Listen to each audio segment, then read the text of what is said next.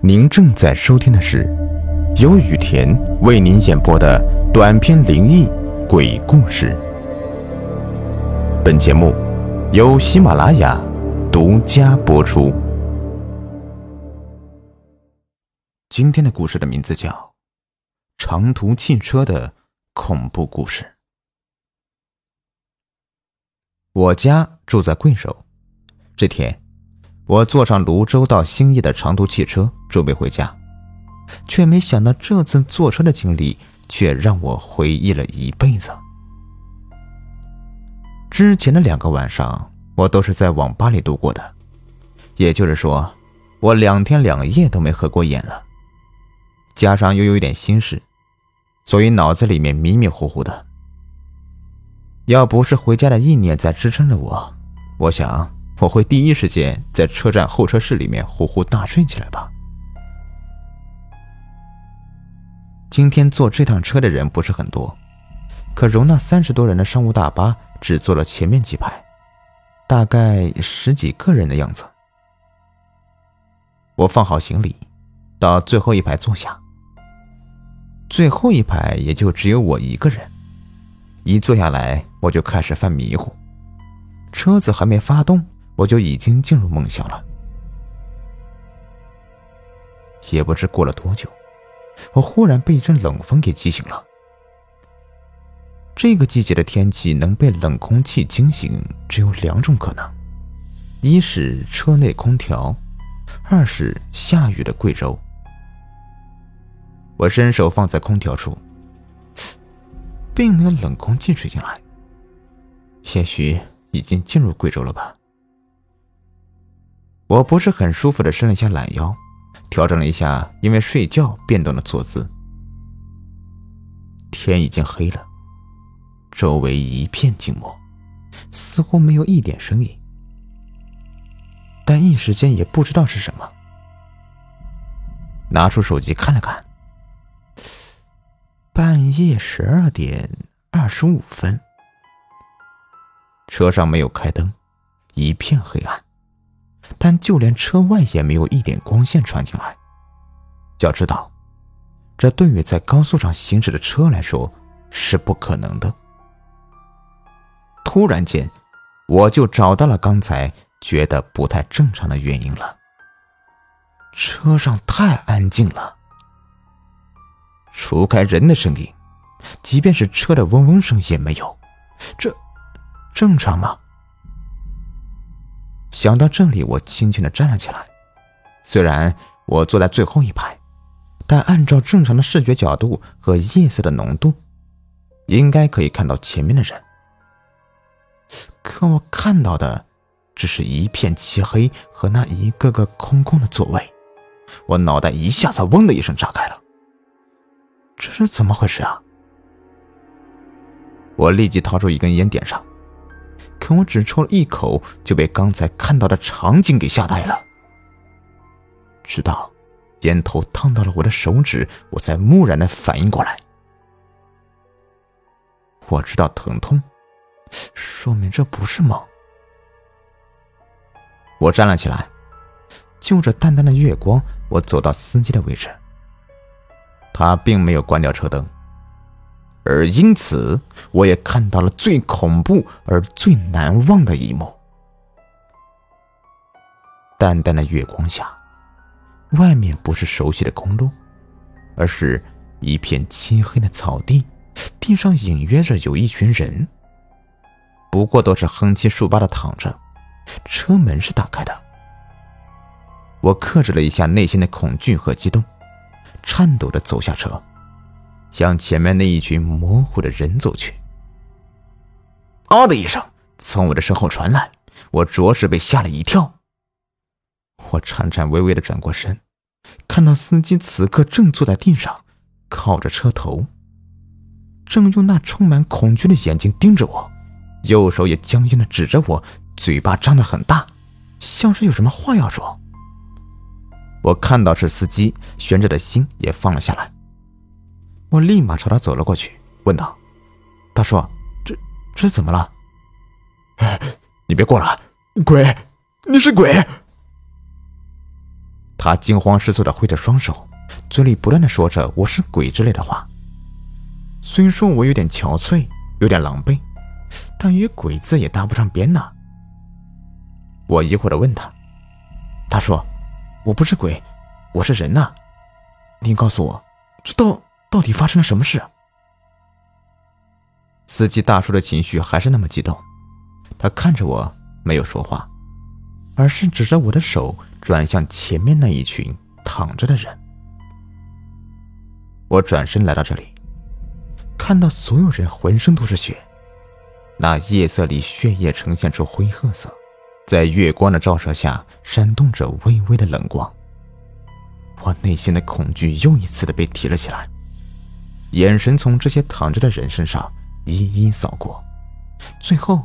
我的眼神停留在两张特别熟悉的脸上，这两张模糊的脸对我来说是那么的熟悉，好像是在哪儿看到过一样，但一时间又想不起来他们是谁。司机看我的表情不像是说假话，他的眼神变得空洞，嘴里不断的念叨着：“二十三条人命啊，二十三条人命。”我来到司机面前，蹲下来。他说：“你告诉我，到底发生什么事情了？”他抬头看了看我，又看了看不远处的尸体，突然猛的一下跳起来，拉着我来到那群人的面前，指着我刚刚看过的尸体，不断的说道：“你已经死了，你已经死了。”我看着他，指着我刚才看到熟悉的脸庞之一。他说的那个是我，我怎么可能浑身是血的躺在地上呢？我一上车就睡觉了，会不会真的是在做梦呢？我疑惑的看了看他，又看了看地上极为像我的脸庞。说真的，他真的像我，衣服跟我一样，裤子、鞋子都一样。甚至脸上的胡子和头发都一样，唯一不一样的就是我站着，他躺着。我又看了看司机跟另一个觉得熟悉的脸庞，他跟我旁边的司机大叔也是一模一样。这到底是怎么了？我强迫自己冷静下来，笑了笑，对司机大叔说：“ 他说。”是不是出车祸了呀？他一听到出车祸，眼睛瞳孔极度放大，好像看到了什么勾人魂魄的一幕。他蹲下来，使劲用手抓着头发，说：“我太困了，所以没有控制好车子。当车冲出马路的时候，我才反应过来。可惜一切都晚了，现在都晚了。”听着司机大叔的话。我脑海里想象着当时的场景，想到汽车从公路上面翻滚而下，到达这个陌生的草地上时，心里一阵后怕。但我看了看那完好无损的汽车，然后又看了看地上躺着的尸体，又充满了疑问：如果真的是发生了车祸，那这汽车怎么会完好无损的停在这呢？即使他有幸没有翻倒，那也不应该没有一点损坏呀。而看现在这个样子，车根本是人开过来的，不是从路上滚下来的。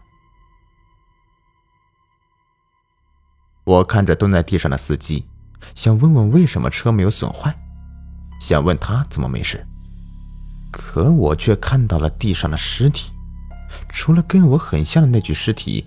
旁边的另外一具尸体，不就是他吗？难道我们都死了？那现在出现在这里的都是魂魄吗？可刚才我明明感到了痛呢。我的脑海里第一时间浮现出了我喜欢的女人的身影。我说过要等她回来的。如果我死了，怎么等她？万一有一天他回来看不到我怎么办？我不能死。我狠狠的摇了摇头，脑子里面只想着我不能死。我强压下心里的震惊，对司机大叔说：“大叔，现在我们该报警，您觉得呢？”司机听了我的话，摇了摇头说：“不不不，我看过了，所有手机在这里都没有信号，怎么报警呢？”我拿出手机一看，的确没有信号。不过我看到手机屏幕的时候，原本激动的内心又起了一层涟漪，因为手机屏幕上是我跟他的合影。为了他，我不甘心那么早的死去。我四周看了看，这里是一处山沟，车就停在一条平静的小河边上。往上是一条崎岖的山路，一直通向半山腰的公路。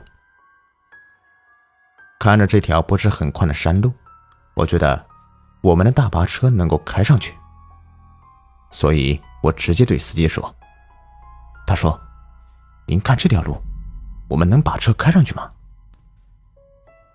司机闻言看了看车，又看了看路，轻轻点了点头。我心里大喜。若是能够把车开上公路，那一切就过去了。只是我不知道，出了车祸的大巴怎么会一点事都没有，而司机也是毫发无损的。更想不通的是，我怎么能够安稳的在车上睡着的呢？而地上又怎么会有极为像我跟司机的尸体呢？我们把所有的水都搬上了汽车。也没有管散落一地的遗物。司机坐在驾驶位上，深深吸了口气，车子缓缓开动了。在满是碎石和野草的山路上，我们的大巴摇摇晃晃地往公路上驶去。让我感到奇怪的是，即使车子那么的颠簸，即使车子在山路上蜿蜒而行，可我还是没有听到一点声音。这是为什么呢？过了很久，车子终于平稳的停在了公路边。这时，手机也有了信号。司机跳下车，检查了一下汽车，说：“怪了，这车子竟然没事啊！”我没有管他，而是拨打了报警电话。我跟司机说：“我报了警。”他只是点了点头，又自顾自的去检查车子了。我颓然的坐倒在地上。公路上偶尔有汽车通过，但对我们的存在几乎是没有看到。每一辆路过的汽车都是按一声喇叭之后就直接呼啸而过。也不知道是过了多久，警察叔叔终于出现了。当听到那特有的声音时，我心里充满了激动。看到几辆警车出现在拐角时，我直接就跳了上去。但我郁闷的是，不管我怎么对他们招手，他们就好像没有看到我一样。司机也看到了警车，他只是站在一旁，冷冷的盯着逐渐靠近的警车。车停在了我们大巴车的旁边。从车上走下几个交警和几个穿着白大褂的警察。他们看到一旁的汽车，眼里顿时起了深深的疑惑。其中一个比较老的警察说：“啊，奇了怪了，这车到底是怎么了？”其他几位警察也是用不可置信的眼神看着这辆停在路边的大巴。我闻言走上前去。直到站在了他们面前，他也没有看见我。我开始着急起来。他看不见我。我说道：“这车怎么了呀？”可是对我的问题，他好像一点都没听到似的。这时，司机忽然上前拉住我说：“兄弟，我们，我们都死了。”听了他的话。我心里像煮沸的开水一样。我不信，我明明好好的，明明可以感到疼痛的，他却说我死了。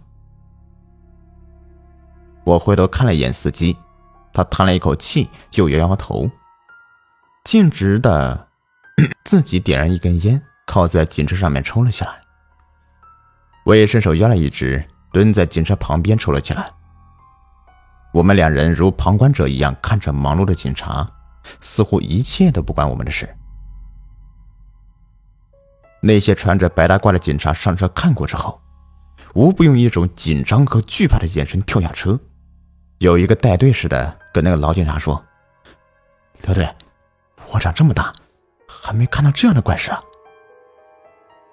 那警察也点了点头，然后问道：“以你的经验，这车是怎么了？”那个白衣警察应该是个法医，他回头看了看汽车，说：“依我看，这车是被鬼给附身了，不然……”还没等他说完，那刘队直接打话说：“胡闹！什么鬼附身？”你当警察就是无神论者，怎么犯这么低级的错误啊？那带队的法医没有回避他的质问，就说：“那以刘队之见，这车为什么会这样啊？”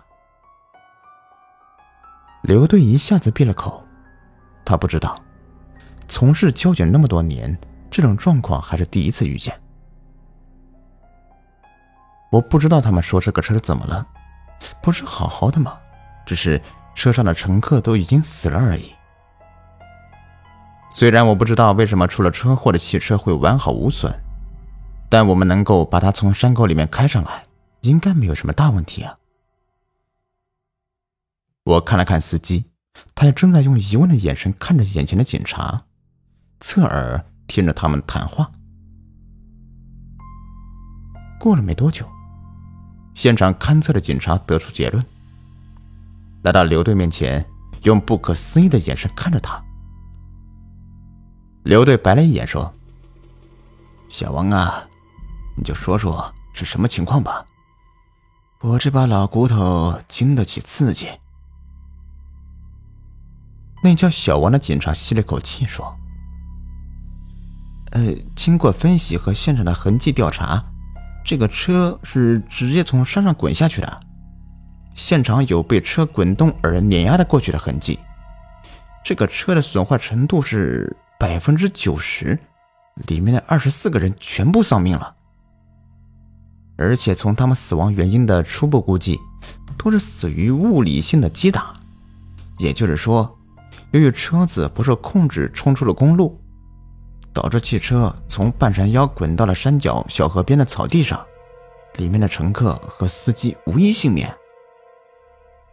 可是我做了那么久的检查，也是一个相信科学的人。我想不明白这个汽车怎么会停在公路边呢？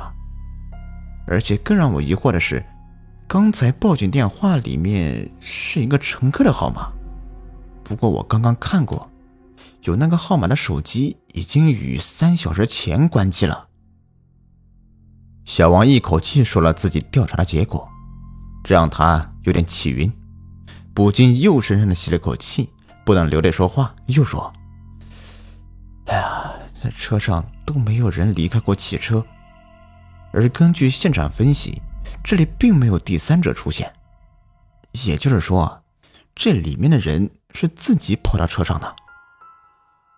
虽然他们已经于三小时前失去了性命，但在半小时前，他们自己来到车上，而且还找了一个属于自己的位置。”而且这个车从自己从山下跑到公路上，那个号码也自己跟我们报了警，有这种可能？刘队还没有说话，带队的法医就吼了起来。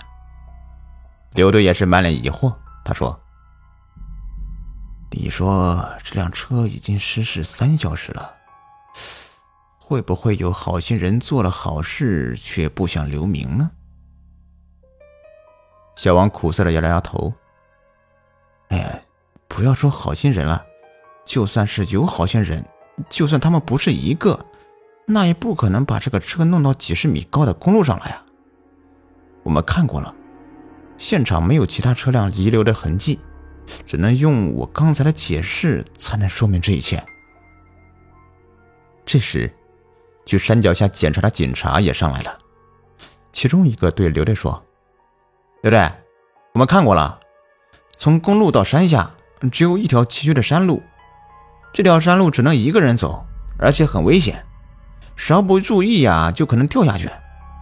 我们还在小河边的草地上看了很多东西，估计是车上乘客的遗物。不过，我们我们没有找到一个死者。”刘队看了他一眼，说：“这些我们先不管，把车上死者都运回县殡仪馆去。这辆车呢，明天一早派吊车来拉回去。”其他几位警察答应一声，之后就各自忙各自的事情去了。我手里的烟早就燃到了尽头，很自然的弹了出去。不想这一弹，烟头掉到了刘队的头上。他本来就被这个事情弄得满心焦急，现在有人把烟头弹到他头上，他愤怒的转过身，准备呵斥那个恶作剧的人。可是他转过身之后，一个人也没看到。他刚到嘴边的话，又不觉得咽了回去。他看了看那些忙碌的警察，并没有一个人有时间抽烟，更不要说在他身后朝他扔烟头了。我以为他们看不见我们，对我们的东西都看不见，没想到还是被我扔的烟头给砸到了。我好奇心大起，弯腰捡起一块小石头朝他扔去，他又被打中了，他又愤怒的转身，然后又悻悻然的转过去。看到他的身体明显有些发抖，我心里不自觉的有些好笑。等一切都收拾好之后，警察们陆续上了车。在上车之前，刘队问了一下司机，说：“你刚才有没有看到谁抽烟呢？”那名年轻的司机疑惑的看了一眼刘队，说：“没有。”刘队一口气挥手，车队逐渐消失在了公路的尽头。警察来的虽然拍摄了无照片。虽然做了很多调查，但这诡异的一幕却无法解释。的，这只会被当成一般的交通事故吧。等到四周都安静下来后，就只剩下了我跟大巴司机。我苦笑的对他说：“哎，大叔，接下来我们该怎么办呢？”他也苦涩的笑了一声。看了看四周大山，对我说：“嘿，我们回去吧。”回去？回哪儿去？他没有说话，也没有管发呆的我，径直的来到大巴车上。不一会儿，车子就发动起来。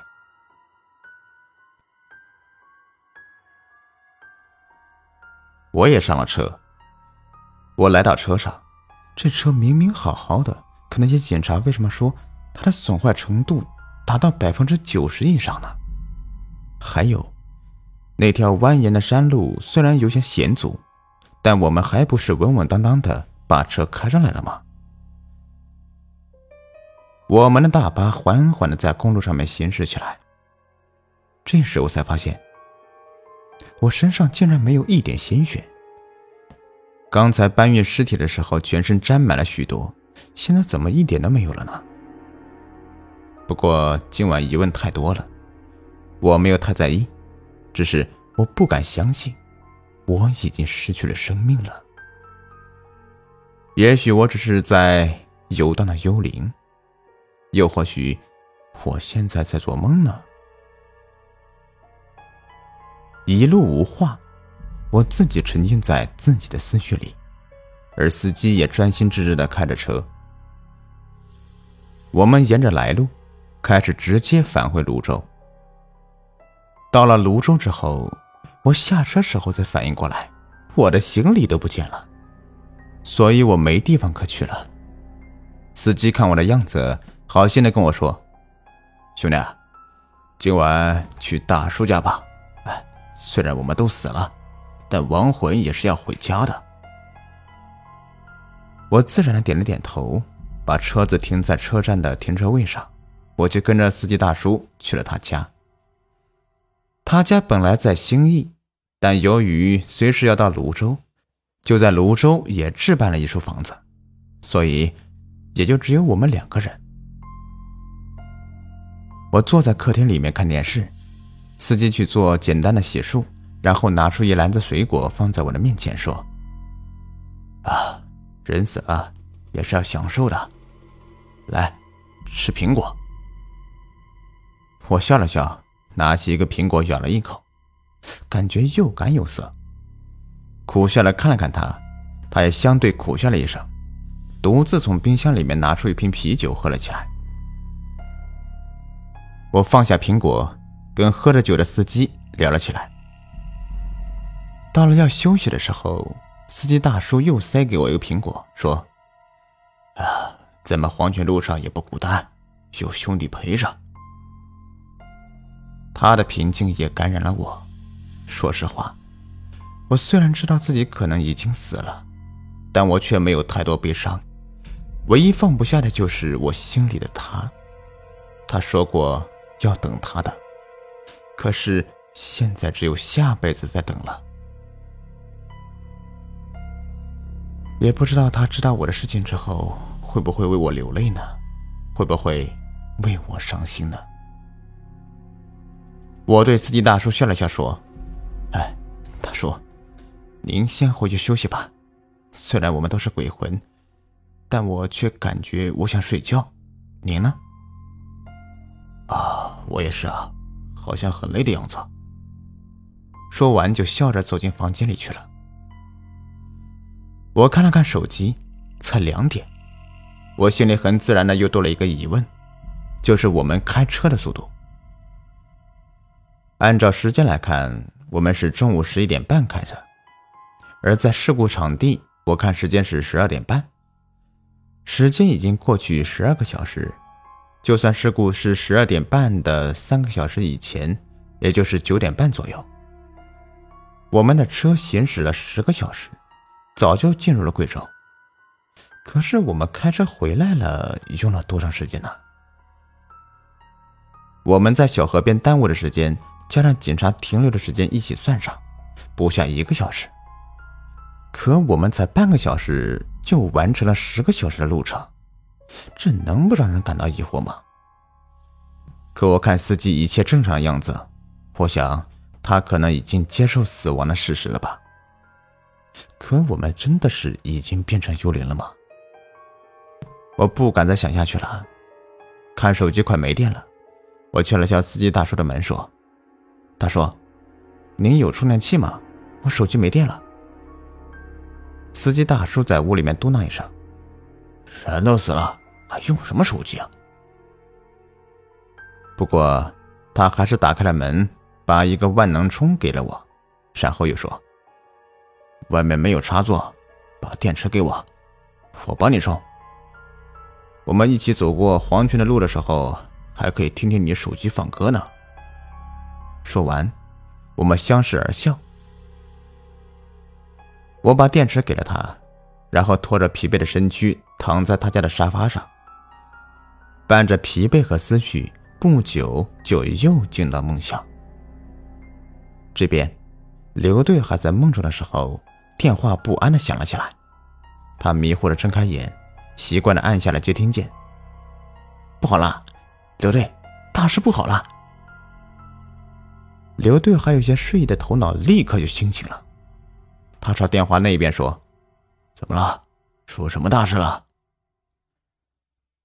电话那头的人平静了一下心情，说：“哎，刘队，我们今天派去昨晚出车祸的现场，准备把车拉回来的师傅说，那里并没有所谓的大巴车，而昨晚一起去过的小王也说，那里并没有什么出车祸的痕迹。”对不对？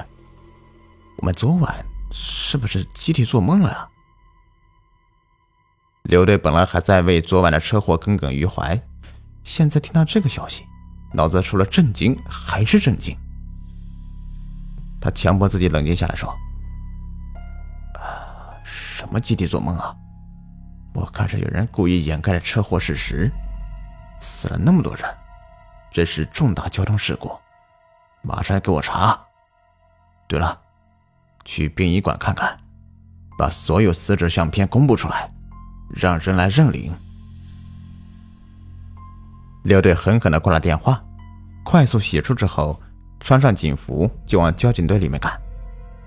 开着自己的车赶到警队的路上，不一会儿，电话又响了起来。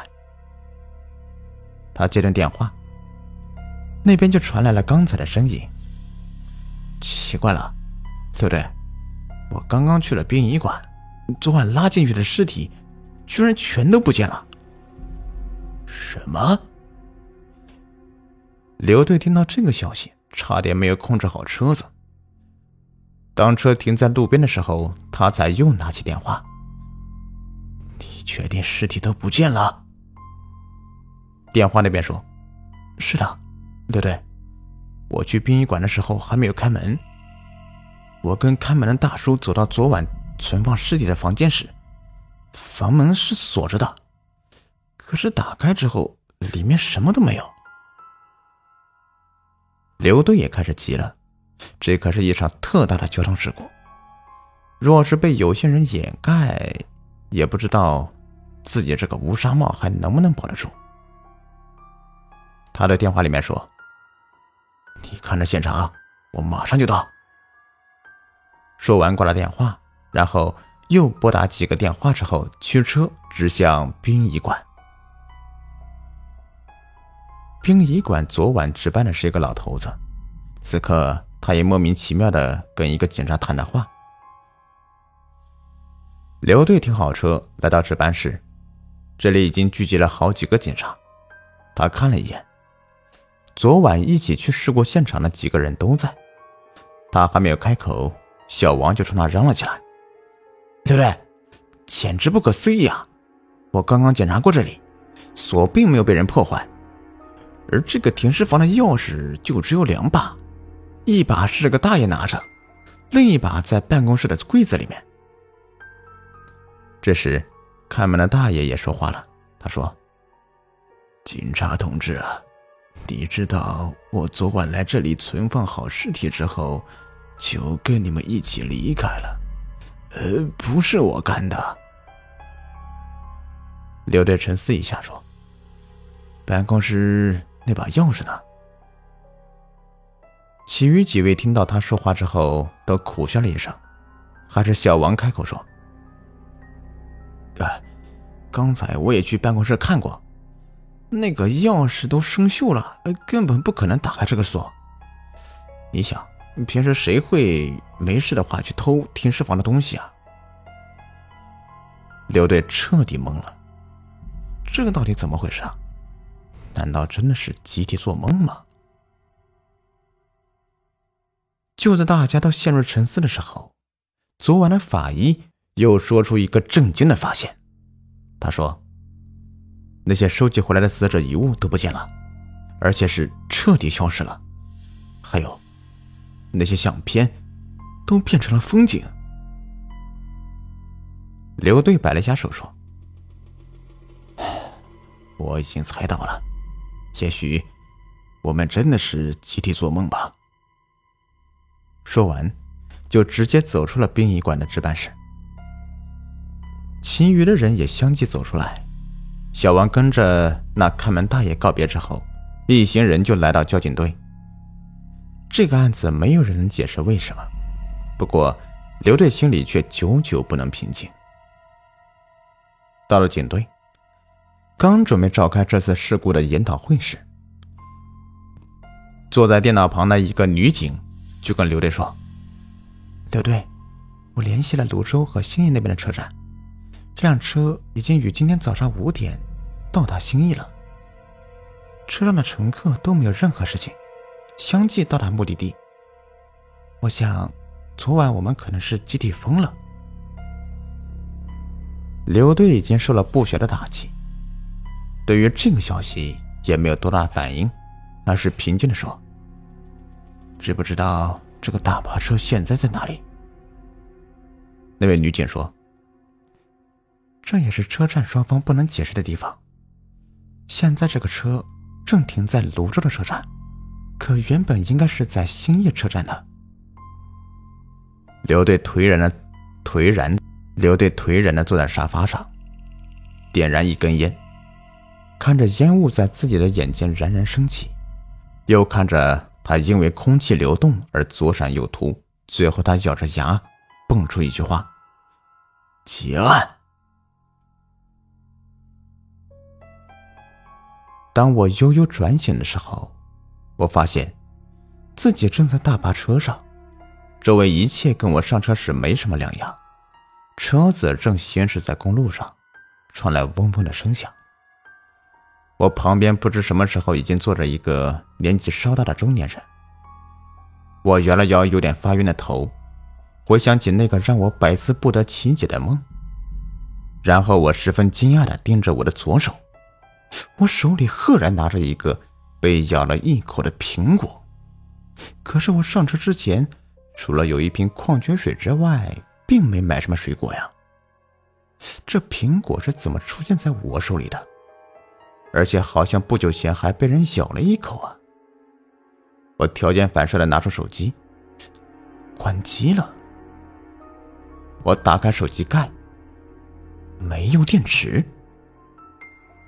这时，两个司机中的一个来到最后一排，让我跟着他到最前面，小声跟我说。兄弟，你有没有做梦呢？我惊讶的看着他，然后他从衣服口袋里面拿出一样东西，那是我的电池。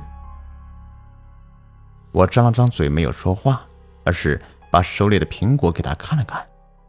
他自顾自的说了一句：“，原来这不是梦啊！”我朝四周看了看。一切正常，不是梦，那我们怎么都还活着？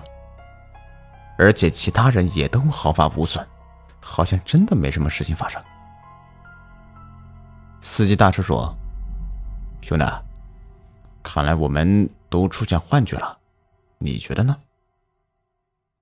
我没有回答他的话，而是把电池放进手机里。